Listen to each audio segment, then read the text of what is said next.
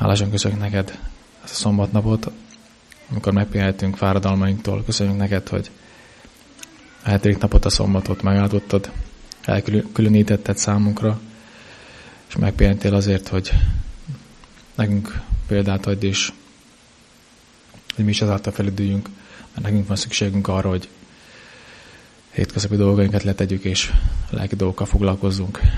Köszönjük neked, hogy tanítasz bennünket a tégedből, Major testvér által, szolgálata által. Kérlek át meg a délutáni szolgálatot is, és készítsd elő a szívünket a Szentilek segítségével. Áld meg gyülekezetünket, betegeinket, és akik nem tudnak itt lenni, légy velük, és áld meg, áld meg bennünket küldetésünkben. Amen.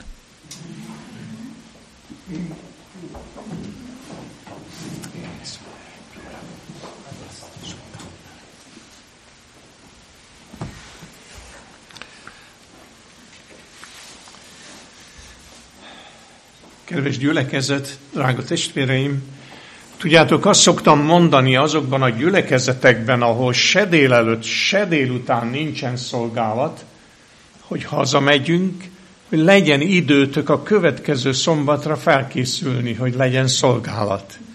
Mert a szombatokat Isten úgy rendelte, hogy az ő népe és az ő szolgái együtt végezzék el a szombati szolgálatokat. Hát törekedjetek rá, hogy szombatonként legyen szolgálat. Mert ha el, akkor tudunk összhangba kerülni, igaz? Az angyalok dicsérete, a tapasztalatok, amiket az angyalok visznek erről a földről, Isten megdicsőítik, és úgy folyik a mennyben az Isten tisztelet, és jó lenne, hogyha nálunk is így folynának, vagy a gyülekezet részt vesz eh, a szolgálatban.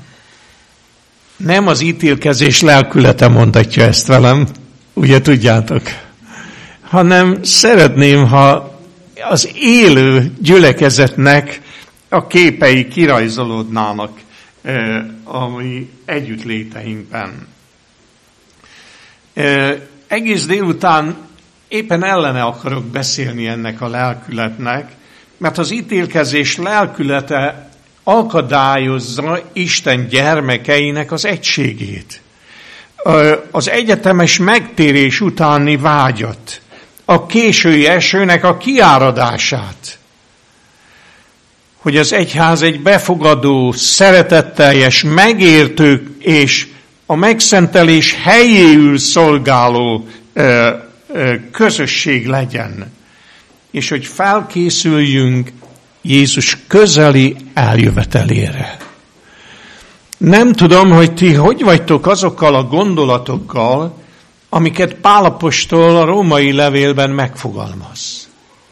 Ellen White azt mondja, hogy minden keresztény ember hálás lehet Istennek a római levélért. Hiszen ez a levél taglalja a legrészletesebben, hogy hogyan igazulhatunk meg hitáltal, hogyan teljesedhet ki a mi jellemünk, válhat hasonlóvá Krisztus jelleméhez. De ebben a levélben Pál a Szentlélek befolyása alatt kifejti azokat az akadályozó tényezőket is, amelyek a hitáltali megigazulás gyümölcs termésre fordulását akadályozzák.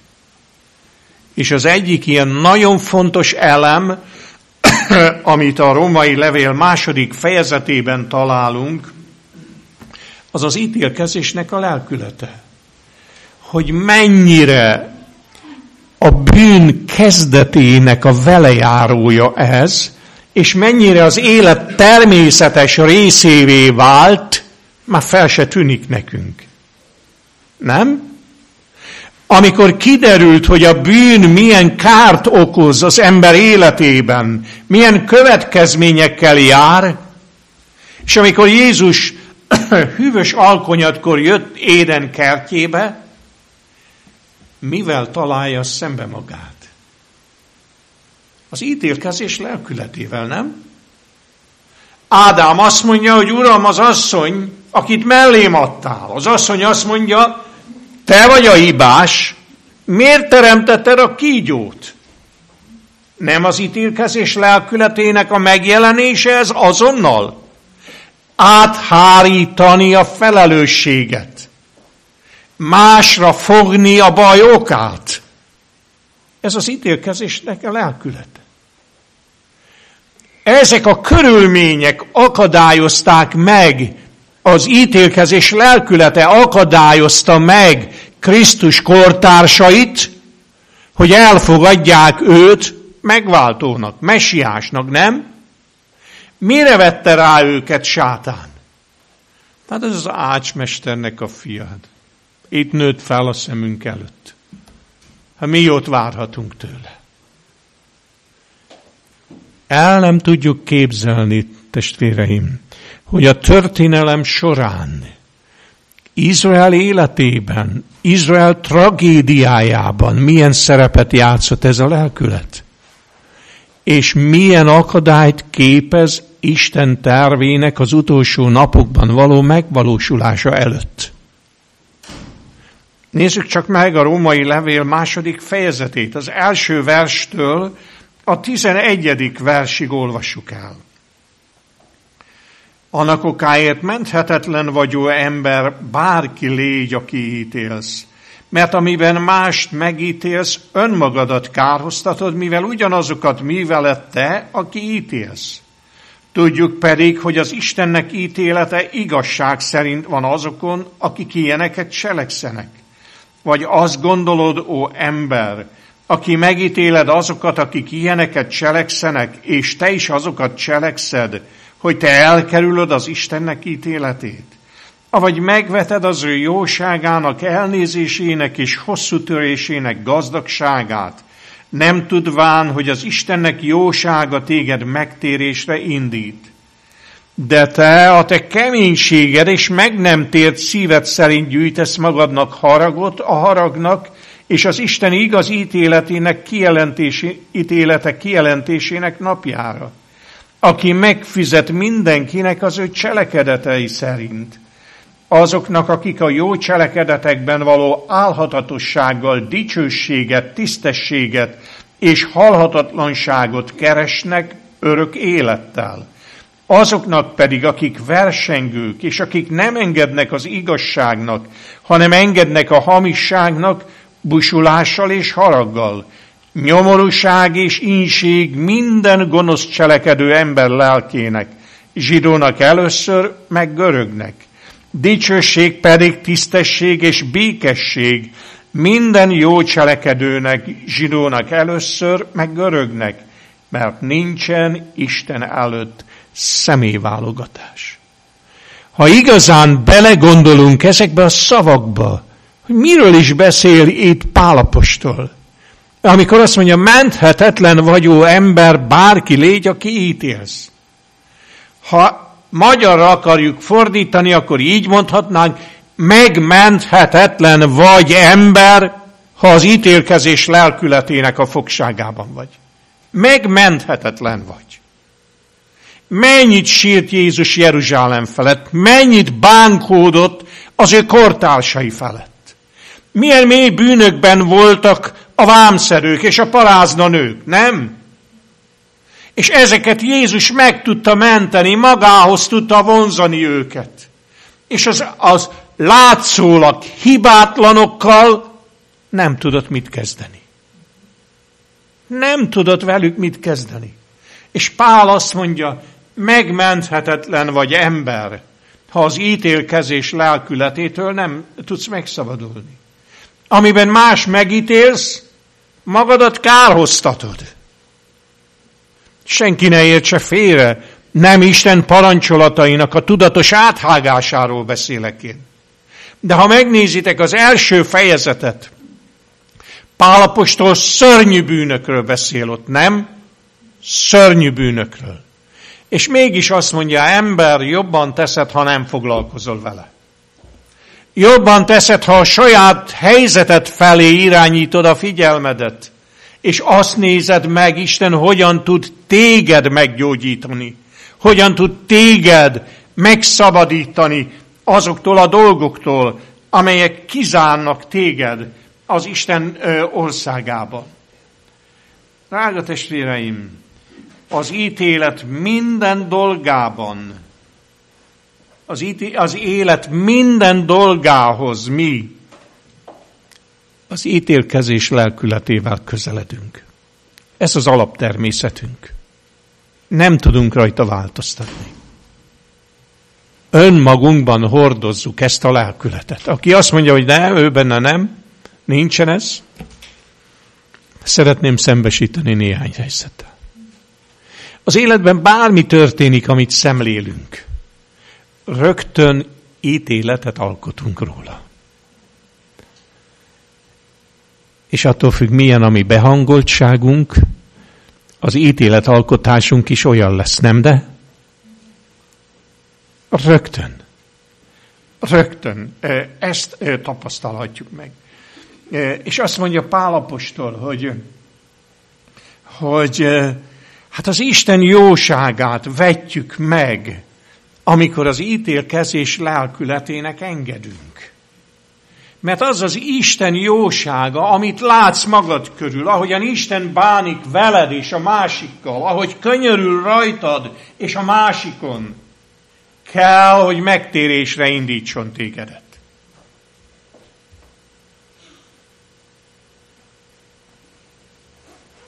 Nehéz az élet, drága, igaz? Nagyot sohajtottál.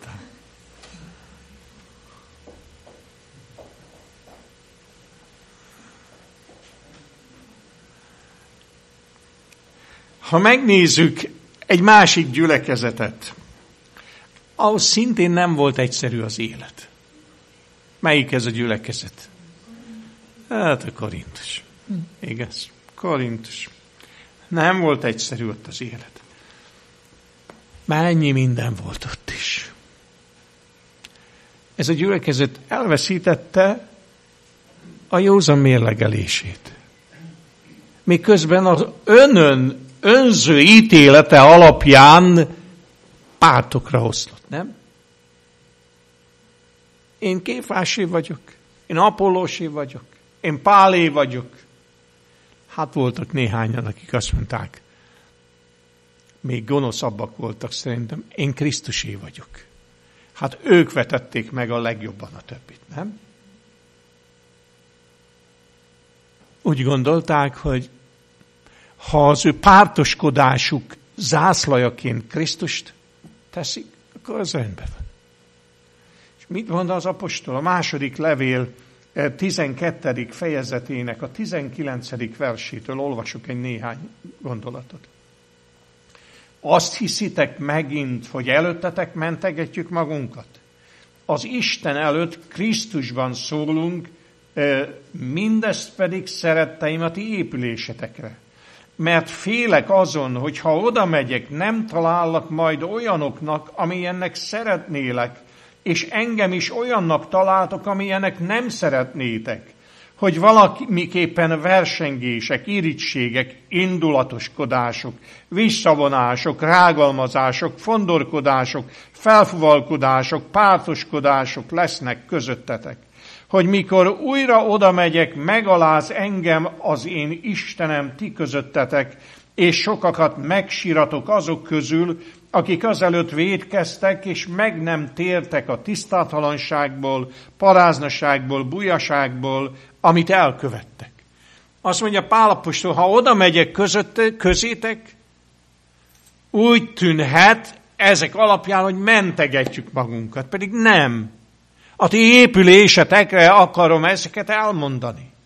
Mert én attól félek, hogy azok a dolgok, amelyek közöttetek történtek, és amelyek nem változtak meg, és nem változnak meg, amikor oda megyek, melyek ezek?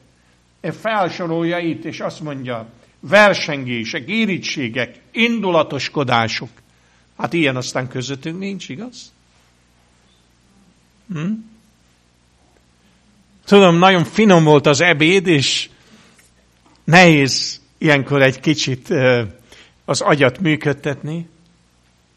Ilyen nincs, igaz? Testvéreim, az elmúlt korokban sohasem volt az emberiség olyan feszült, mint a mi napjainkban. Soha. sátán olyan céltudatosan az emberek idegrendszerét sohasem támadta, mint a mikorunkban. Csak figyeljétek meg, az egészen apró gyerek. Hogy reagál? Mennyi indulattal, mennyi feszültséggel. Gyerekek egymás között mennyi indulatot szabadítanak el. És azt mondja Pálapostól, hogy hát én szeretném, amikor oda megyek, szeretném azt látni, hogy ezekből megtértetek. Mert van megtérés belőle. És olyan sokszor a Pál apostoli leveleiben, a Bibliában máshol is, és az engemet úgy meg, megragad, hogy az írás és Isten szolgálja Szentlélek befolyása alatt elsősorban nem a bűnök miatt keseregnek, hanem a megtérés hiánya miatt. Mert gyallók, esendők és bűnösök vagyunk. És Pál attól retteg, hogy azok az emberek, akiket sátán bűnbe ejtett, nem érzik a megtérés szükségességét. Nem kiáltanak Istenhez megbocsájtásért és kegyelemért. Ő azt mondja, én félek, ha oda megyek, megaláz engemet az Isten közöttetek, és nem tudok más tenni, mint elsiratni sokakat, akik rosszat tettek, de nem ismerték fel, és nem akartak megtérni belőle. Nagyon megrázó engemet, ez, megráz engemet ez a tapasztalat, amin akár Péter, akár Pálapostól átmegy. Milyen szépen, kedvesen és gyengéden mutatják be a Krisztusi szeretetet és megbocsájtást. Nem de.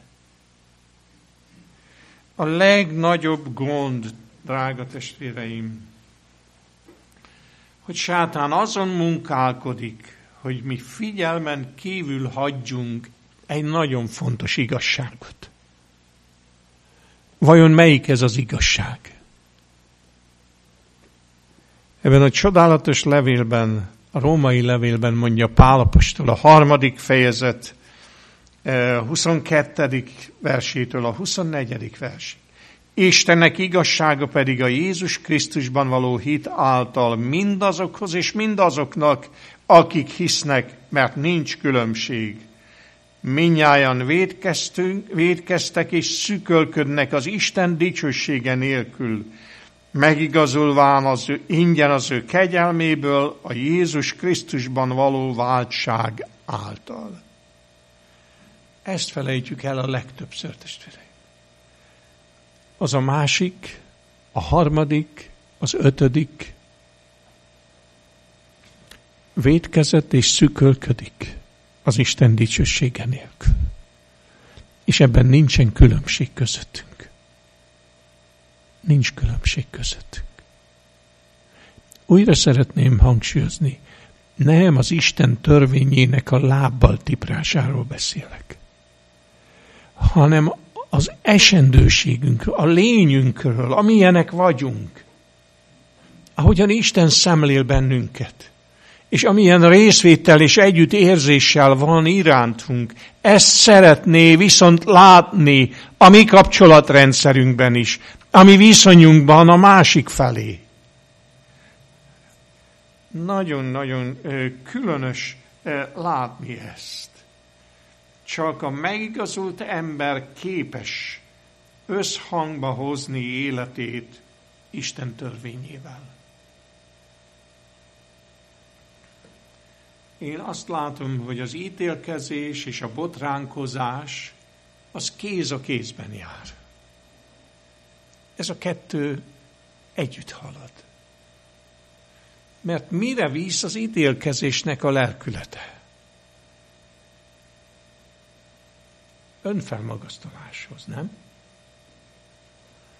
én jobb vagyok, mint a másik. A perfekcionizmus ezer alakban ölt testet az emberi kapcsolatokban. Jobb vagyok, előnyösebb helyzetben vagyok, mint a másik. Ellen White azt írja a Igazi Megújulás című könyvének a 62. oldalán, senki sem szent igazán, aki magát szentnek vallja. Akiről az a bejegyzés található a mennyei könyvekben, hogy ők szentek, nincsenek tudatában ennek a ténynek, és ők az utolsók, akik tulajdon jóságukkal henszegnek. Egyetlen proféta vagy apostol sem állította magáról, hogy szent lenne. Még Dániel, Pál vagy János sem. Az igazak soha nem e, állnak ilyen igényel, állnak elő ilyen jogigényel. Minél jobban hasonlít valaki Krisztusra, annál inkább kesereg azon, hogy mennyire nincs meg a hasonlóság. A lelkiismeretek ugyan, lelkiismeretük ugyanis érzékeny, és egyre inkább úgy tűnik, úgy tekintenek a bűnök, tekintik a bűnöket, mint Isten. Ellen majd azt mondja, hogy akik a mennyei könyvekben szentnek vannak nevezve, azok ennek nincsenek a tudatában. Élő a lelkiismeretük, és fáj nekik a bűn. Fáj nekik. És azon keseregnek, ami még probléma az életükben. Hogyan lehetne eh, leküzdeniük eh, ezt? Egy nagyon különös, eh, nagyon különös megfigyelni az advent történelmet abból a szempontból, hogy sátán a múltban hogyan ért el eredményeket. Nem tudom, mennyire vagytok járatosak ebben, jó lenne sokkal több ismerettel rendelkeznünk, mint amivel rendelkezünk, de a korai szakaszban volt egy ilyen mozgalom, a Szentest mozgalma. Még a Kellogg előtt. Még a Kellogg előtt. Akik úgy gondolták, a perfekcionizmusnak ezt a különös formáját vállalták, vagy így tekintettek magukra, hogy ők megszenteltek, ezért nem védkeznek. És a legszörnyűbb bűnöket követték el, gonoszságukat, és azt állították, hogy ez az ő jellemüket semmilyen formában nem érinti mert az ő lelkük tiszta. És mivel a lélek tiszta, ezért a test is tiszta. Szent ö, testük van. Egy nagyon különös mozgalom kezd kibontakozni a utolsó generáció teológiája, nem tudom, hallottatok -e erről, amikor emberek arról beszélnek, hogy az utolsó napokban, az utolsó időben kialakul egy olyan generáció, amelyik Isten királyi széke előtt fedhetetlen. Beszél ilyesmiről a Szentírás? Hogyne? Hogyne? Csak a probléma az, amikor emberek ezt önmagukra vonatkoztatják. Nem de? Amikor azt mondják, mi vagyunk az utolsó generáció, mi vagyunk azok, akik olyan életet élnek, akik Isten előtt fedhetetlenek. Míg a másikak pogányok. Elvesznek. Az ítélkezésnek a lelkülete egészen furcsa formációkat fog ölteni a végidején, azt mondja Ellen White. Tanításokat találnak ki emberek, amelyek homlok egyenest ellentétesek a szentírással, noha az emberi agy számára kedvesek. Ez a egyik legnagyobb probléma hogy a mi közösségünk ezekre a dolgokra nincsen felkészülve. Ellen White azt mondja a szemelvények első kötet 259. oldalán, az egység titka a Krisztusban hívők egyenlőségében található. Minden megoszlás, viszálykodás és nézeteltérés háttere pedig a Krisztustól való elkülönülés. Krisztus az a központ, ahová mindenki figyelmének irányulnia kellene. Hiszen minél közelebb kerülünk a középponthoz, annál közelebb kerülünk egymáshoz érzésben, megértésben és szeretetben, miközben fokozatosan Jézus képe és jelleme rajzolódik ki bennünk. Mit mond Ellen White itt? Minden széthúzás mögött Krisztustól való elidegenedés húzódik meg. Mert minél közelebb kerülünk a középponthoz, annál közelebb kerülünk egymáshoz. Érzésben, azután azt mondja megértésben és szeretetben. Milyen nagy szükségünk lenne erre, testvéreim?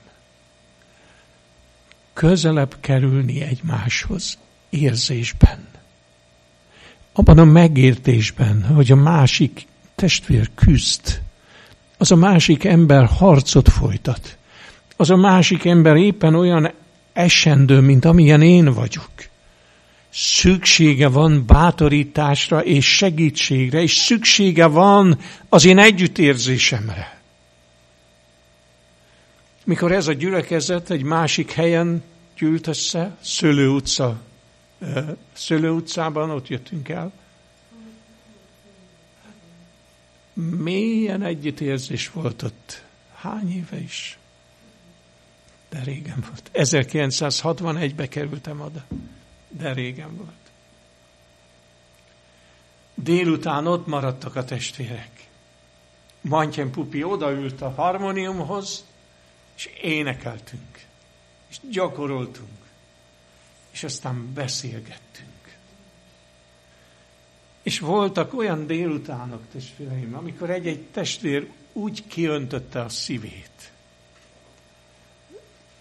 Fiatal voltam, de az engemet úgy megragadott, hogy ember, ember előtt ilyen őszintén nyilatkozik. És az az együttérzés, az a megértés, az a szeretet, amit láttam rajtuk,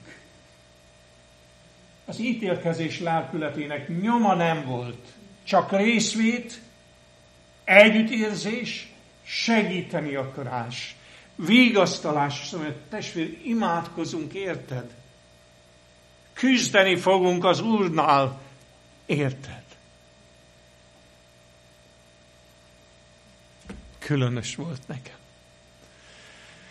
És arra vágyom, hogy ez sokkal nagyobb erővel visszatérjen. Amikor megértjük, minnyáján védkeztünk és szükölködünk az Isten dicsősége nélkül. Küzdünk és küzdünk, és sokszor elbukunk. De Jézus újra meg újra lehajol és fölemel. És tovább segít bennünket. Az egység titka a Krisztusban való egyenlőség. Amikor senki nem gondolja magáról, hogy hát ő valaki, holott az Isten szemében. Hát, ó, milyen jó lenne e, mind ezért munkálkodni. Mi munkálkodtunk a Puszta Szabolcsi őrálló gyülekezetért. Hát hárman már megkeresztelkedtek, Lovasberényi gyülekezetbe épültek be végül is, és nagyon elszomorít. Többször prédikáltam ott a gyülekezetben, sőt a, a, a őrálló mozgalomnak az elnökét én temettem el egy éve, másfél éve, a Tóth testvért, aki hát a Maglódi, nem Maglódi, hanem hol van az ő központjuk? Mindegy. És szeretett otthont épített, egy nagyon komoly munkát fejtett ki. Egy alkalommal, amikor ott Puszta Szabolcson találkoztunk vele, azt mondta neki, atyám fia, mondd meg a testvéreknek, eljött az ideje annak, hogy akik Isten országába akarnak jutni, keressék egymást. Keressék Istent és az ő népét. Igyekszem ennek eleget tenni. Azok, akik Isten népét meggyűlölték, nem tudnak az ítélkezés lelkülete felé, fölé emelkedni, hanem a tévegésnek az útjára mennek. Én nagyon jól tudom, hogy rettenetes dolgok történtek akkor, amikor az őrálló mozgalom elindult. De Isten leperelte azokat a bűnöket és gonoszságokat, amit akkor Németországban is máshol tettek emberek.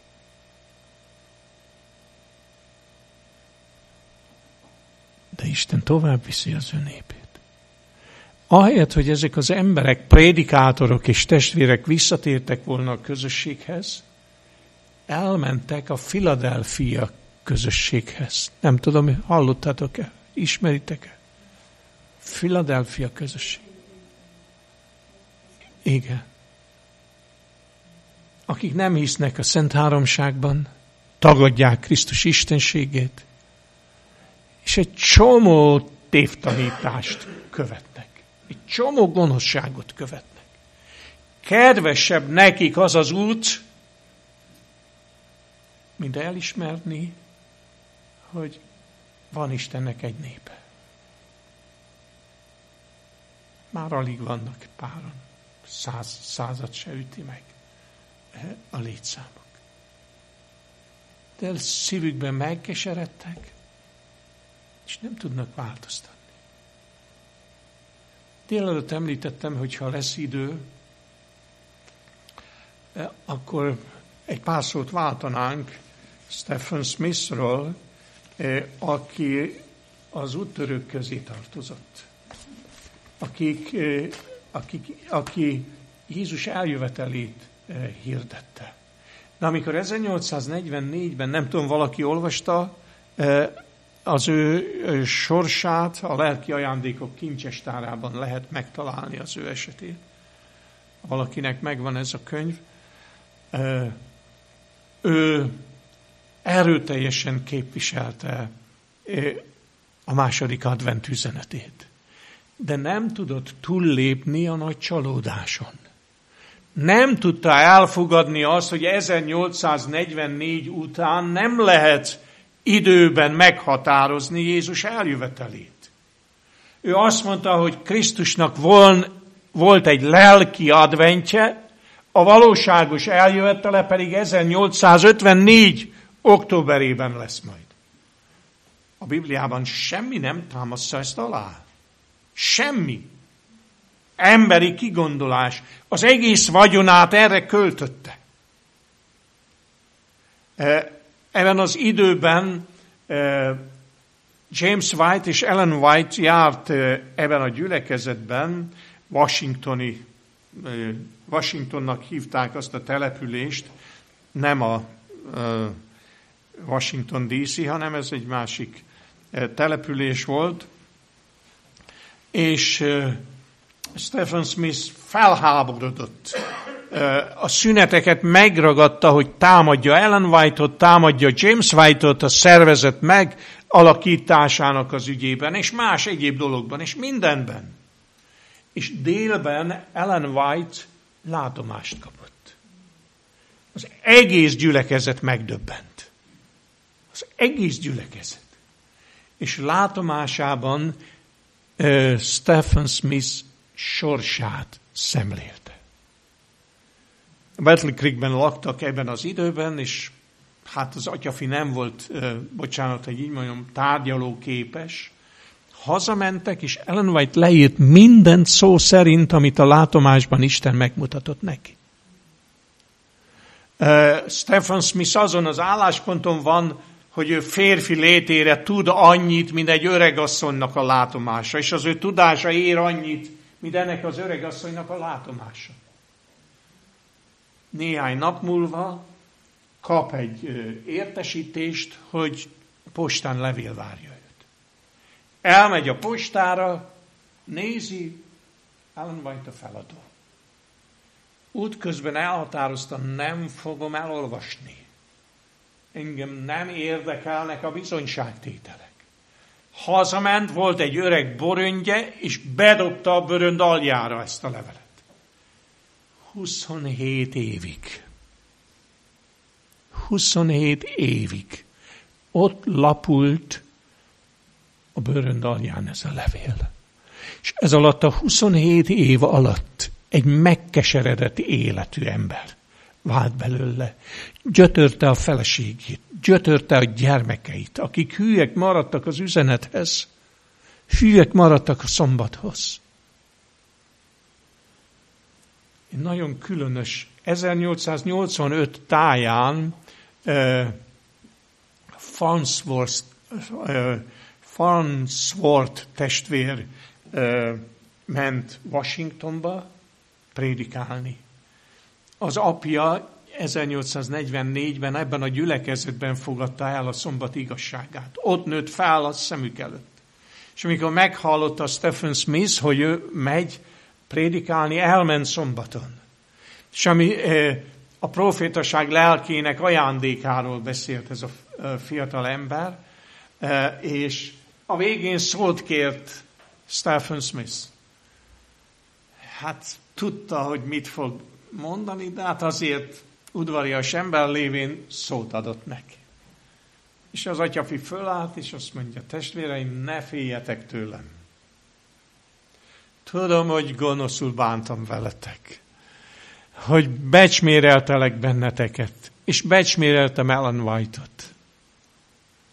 De én most nem akarok bántani senkit sem. És elmondta, hogy hazament, és a Review and Heraldot látta az asztalon. Ami hát abban az időben minden család asztalán ott volt.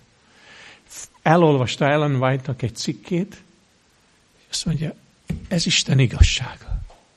Egy hét múlva újra elolvasta. És újra megerősödött benne ez az érzés. Hát ez Isten igazsága. És ezen a, az alkalmon következőket eh, nyilatkozta őt, ő. Hadd olvassam ezt el. Azt mondja, ne féljetek tőlem, testvéreim, nem azért jöttem, hogy bíráljalak titeket, erről mindörökre letettem. Majd felelevenítette a múltat, hogy mennyire ellenezte a szervezés munkáját, és elmondta a szakadár csoportokkal szerzett tapasztalatait a tények csökönyös dolgok, mondta. Tény pedig, hogy akik ellenezték ezt a mozgalmat, azok semmivé váltak, míg akik mellette kitartottak, fejlődtek, javultak, és megszentelődtek, átalakultak Isten képmására. Ellenben, akik a mozgalom ellen harcoltak, elvesztették hitüket, vallásukat. Aki becsületes, beismeri és láthatja, hogy Isten vezeti az advent mozgalmat. Akik pedig ellenezték, azok elvesznek. Én az advent nép közösségéhez, egyházához akarok tartozni teljes szívemmel. Elég különös vallás, nem? Elég különös vallás. 27 év gyötrelme után az összes vagyonát ráköltötte. Tönkretette az életét. E, és e, e, azt mondja, testvéreim folytatta, én túl öreg vagyok ahhoz, hogy jóvá tegyem, amit tettem. Gyenge vagyok ahhoz, hogy nagy konferenciákon részt vegyek, de egész népünknek és mindenütt hirdetni akarom, hogy egy újabb forradal már megtért. Számomra olyan kedvesek ezek a gondolatok. Nem. Milyen különös ez. Egy ember, aki az életét tette rá, hogy bírálja és kritizálja azt a mozgalmat, amelynek az indulásánál ott volt, és amely bár megrázkódtatáson haladt át, de tovább ment. A bizonyságtételek a gyülekezetteknek című könyvben írja Ellen White, hogy Isten egyházát egy büszke hajóhoz hasonlítja.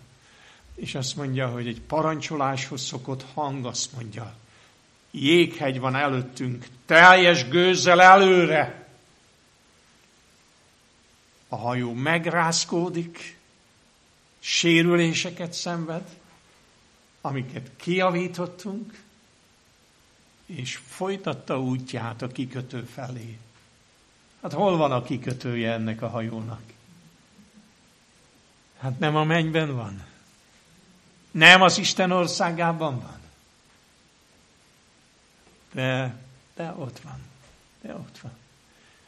Amikor úgy belegondolok Stephen Smithnek az a helyzetébe, akkor hálát adok az én Istenemnek, hogy engem megőrzött egy ilyen életúttól.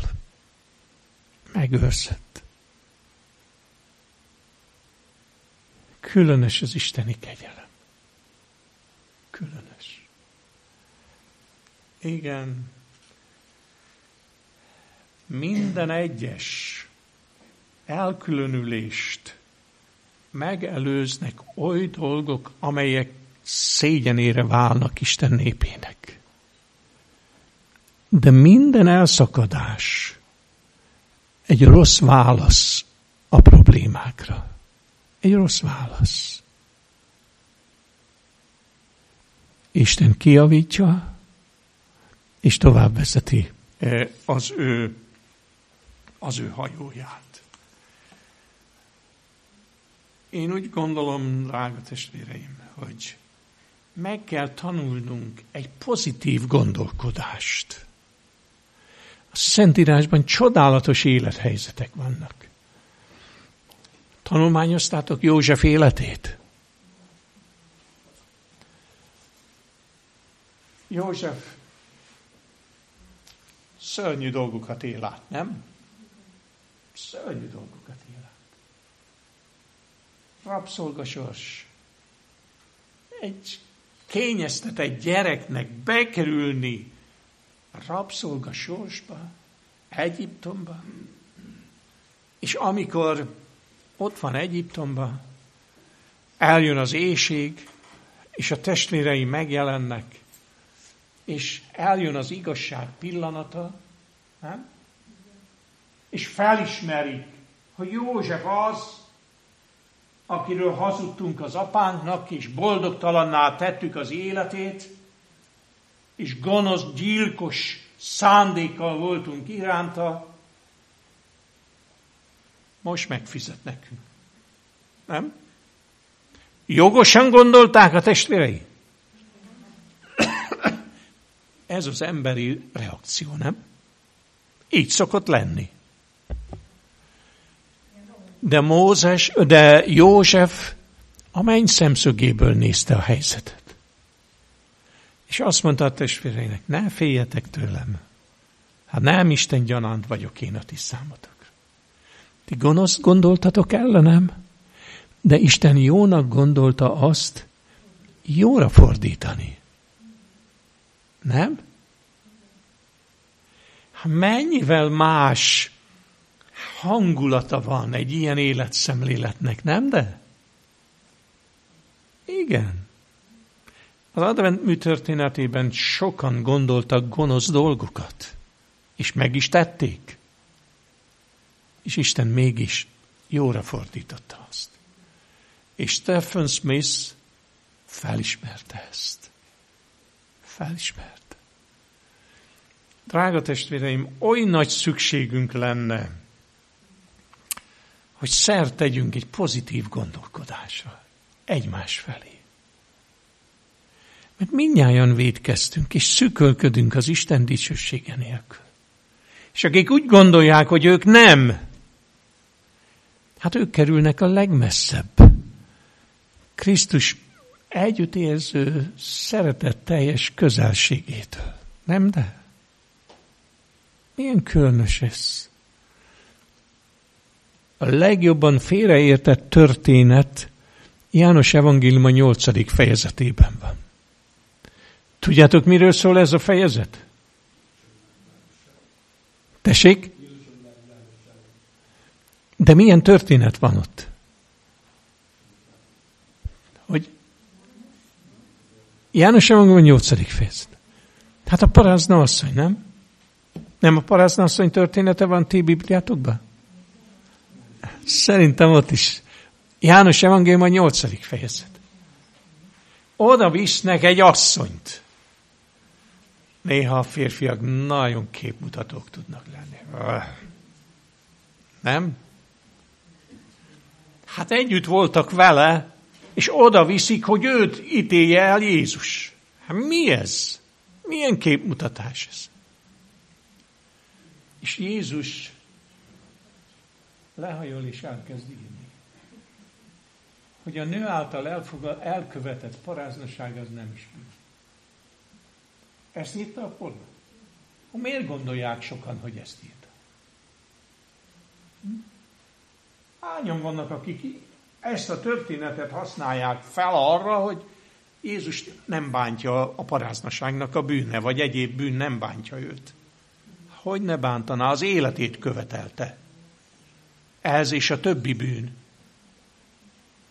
És Jézus elkezdett írni. Tréfásan azt szoktam mondani, hogy lehet, hogy a dátumokat és az órát írta fel Jézus amikor ezek egymás után az asszonyal. Meg, meg. Ez az én időm, ez az én. És eliszkoltak mind a hányan. És milyen különös testvéreim, hogy a paráznák megtértek és üdvözülnek, a szentek, a beképzeltek pedig megfeszítették az igazat és a szentet. Nem? Mindnyájan védkeztek, és szükölködnek az Isten dicsősége nélkül. De az önigazult, önmagára büszke emberhez és a másokat elítélő emberhez Krisztus nem tud hozzáférni. Azért mondja Pál, menthetetlen vagyó ember bárki légy, aki ítélsz nem vagy megközelíthető. Ezek a farizősök olyanok voltak. És inkább azt mondták, feszíts meg. Pilátus, feszíts meg. Azok pedig, akiket elítéltek, azok meg boldogok voltak, hogy Krisztus megszabadítja őket a bűntől, és annak a következményétől. Nincs különbség, testvér. Mindannyian bűnösökként jövünk erre a világra. De Krisztusban megszenteltekként távozhatunk a napon majd, amikor Jézus eljön. Ez a lehetőség mindenki számára nyitva van. És ma hív bennünket is Jézus hagyd az ítélkezés lelkületét. Állj oda a másik mellé. Segítsd őt. Legyen részed a harcában. Segítsd és bátorítsd a küzdelmében. Mert, mert azt mondja az írás, azoknak, akik a jó cselekedetekben való álhatatossággal dicsőséget, tisztességet és halhatatlanságot keresnek, mit találnak? Örök életet. Azok pedig, akik versengők, és akik nem engednek az igazságnak, hanem engednek a hamissággal, hamisságnak, busulással és haraggal. Isten minket együttmunkálkodásra hív. Az üdvösséget, aki elnyeri, azért nyeri el, mert Isten és ember együttmunkálkodása által megszerezte az üdvösséget. Legyünk társai egymásnak.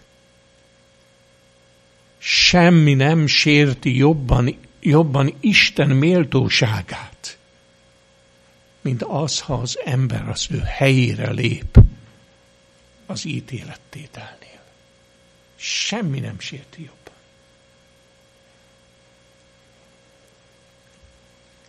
Isten együttérzésre hív bennünket. Ezt látjuk Jézus életében. Munkálkodjunk együtt a mi Urunkkal. Legyünk olyanok, mint József volt. Nagyon gonoszul gondolkoztatok róla. Nagyon. De ha nem teszitek velem azt, amit tettetek, most éhen halnátok. Isten a ti gonosz gondolatotokat felhasználta, hogy segítsen rajtatok. Olvastátok a Bibliában, amikor Isten ítéletet mond sátán felett, akkor azt mondja, tüzet hoztam ki a te bensődből, az emészt meg téged. Mi ez a tűz? Minden gonoszság, amit sátán kieszelhetett, hogy Isten megváltottai ellen támadjon. Minden gyalázatos terve, amivel Istenre szégyent akart hozni, az az Isten dicsőségét, és azoknak az üdvösségét munkálta, akiket a kárhozatba akart taszítani. Ez az a tűz, ami megemészti őt, hogy minden munkája, minden gonoszsága azt a célt szolgálta, hogy Isten megdicsőüljön, és a hűségesek üdvösséget szerezzenek, és alkalmassá váljanak a menny számára.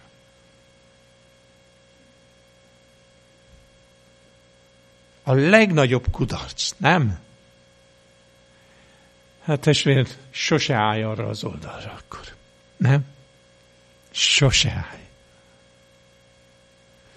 Isten azt szeretné, hogyha mi együttérzőek lennénk egymás iránt.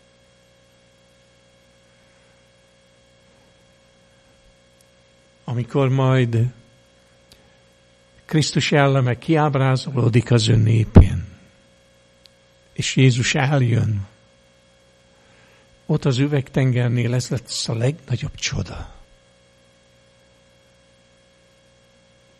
Hogy emberek legyőzték a velük született ítélkezési lelkületét. Közel kerültek Krisztushoz, és közel kerültek egymáshoz érzésben, megértésben, és szeretetben. Ez egy gyönyörű program, nem? Hát munkálkodjatok ezért. Munkálkodjatok ezért. Isten gondviselése egészen különös helyzetet eredményezett itt. Az F gyülekezetben, vagy nem tudom, hogy nevezitek most. Óbudai gyülekezetben. Különleges helyzet mindenki segítségére lehet a másiknak. Csodálatos jövőt munkálhattok önmagatok és egymás számára. Hát ha néha meghív a prédikátorotok, szívesen közreműködök ebben. De legyen ez a cél. Építsétek egymást. Erősítsétek azt a reménységet, amelyik nem szégyenít meg. Nem hamis reménységet, hanem az Isten szaván alapuló reménységet. Mert ez az igazság. Ez az igazság. Minden más csak szóbeszéd. De az írott ige, ez igazság. Boldog vagyok, hogy láthatlak benneteket, és megismerettelek titeket. Nagyon. Milyen régóta vágytam erre.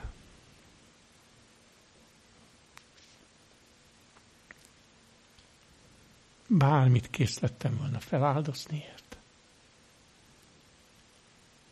És az Úr elhozta ezt az időt. Építse egyik a másikát. Nem lesz az csodálatos, mielőtt belépünk a mennybe. Ellen majd leírja, hogy odafordulunk majd egymáshoz. És azt mondjuk, Emlékszel, mikor elhagyott voltam, és csüggettem, te imádkoztál értem. Eljöttél hozzám, és megvigasztaltál. Áldozatot hoztál értem. És most itt lehetek. Sok ilyen beszélgetést kívánok nektek, testvérek. Itt az ideje, hogy odaforduljunk igazán egymás felé. Amelyünk türelmetlenül várja, hogy a késői eső áldását kiárassza az ő bágyat, fáradt, meggyötört népére. Türelmetlenül várja. Teremtsük meg Isten lelke által, Isten kegyelme által, teremtsük meg azt a helyzetet, amikor Isten kiáraszthatja a kegyelemnek, a könyörületességnek a lelkét. Teremtsük meg. Mire várnánk még? Mire?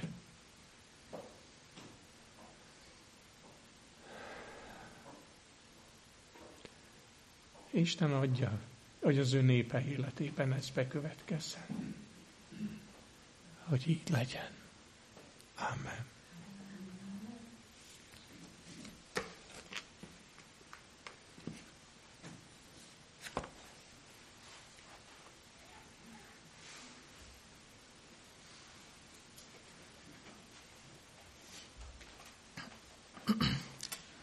Köszönjük ezeket a gondolatokat. Isten tiszteletünket fejezzük be és énekeljük.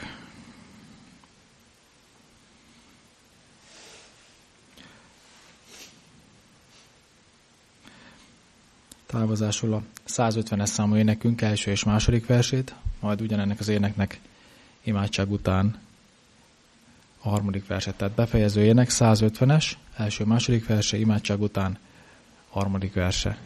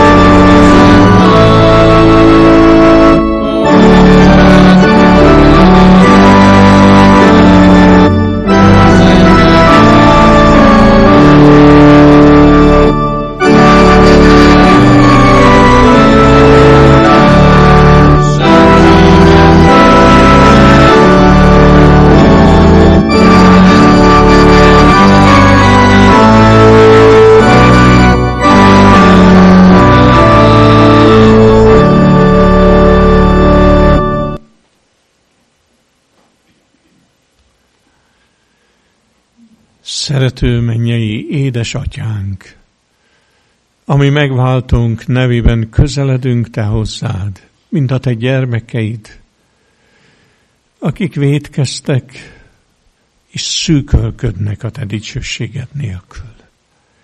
De köszönjük, hogy Krisztusban van a kegyelem, a megigazulásra és a megszentelődésre. Köszönjük, édes atyánk, hogy a menny beavatkozása, az angyaloknak a szolgálata, emberi életek megjavulását, megjobbulását és megszentelődését munkálja. Segíts bennünket, Istenünk, hogy eltávolítsuk azokat az akadályokat, amelyek útunkba állnak. Örünk, Te kijelentetted azt, hogy az indulatos, dühöngő ember sohasem érezné jól magát. A türelmes és a kegyelmes Isten jelenlétében. Indulatos emberek nem juthatnak a te országodba. És ha ez a mi jellemünknek a gyengéje, szabadíts meg. Add, hogy meg tudjuk tanulni tőled a szelítség és az alázatosságnak a leckét, és ezek a tapasztalatok megváltoztassanak bennünket. Édes jó atyánk, hajolj le a te népedhez. Te látod, hogy mennyi lehetősége támad sátánnak, hogy ezt a népet megtépáz, megtépázza, elgyengítse, hogy bűnöket csempészen ennek a népnek a soraiba. De köszönjük, Urunk, hogy a Te kezed kiavít minden hibát, helyrehoz minden emberi tévedést. És ahogyan József életét csodálatosan irányítottad, ahogyan felhasználtad őt családja megmentésére, és az akkori földnek az eltartására. Te felhasználod azt a népet, amely igazán hozzátér, amelyik meghallja a hű tanúbizonyságnak a szavát, és őszintén megtér, újból megtér te hozzád. Urunk, tarts meg minket ennek a népnek a soraiban, és részesíts bennünket is egy újbóli, teljes és őszinte megtérésben. Hozd el azt a megújulást, amit egyedül a te szent lelked képes csak megcselekedni.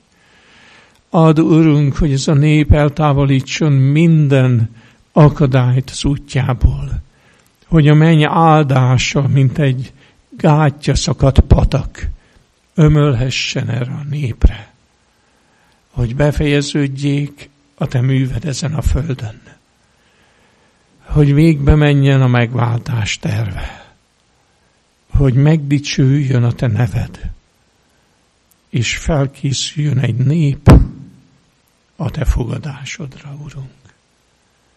Te ismered a mi jövőnket. Amikor megköszönjük a szombat áldását, az együttlétnek az örömét, arra kérünk, hogy a Te kezed vezessen minket az új hétben is.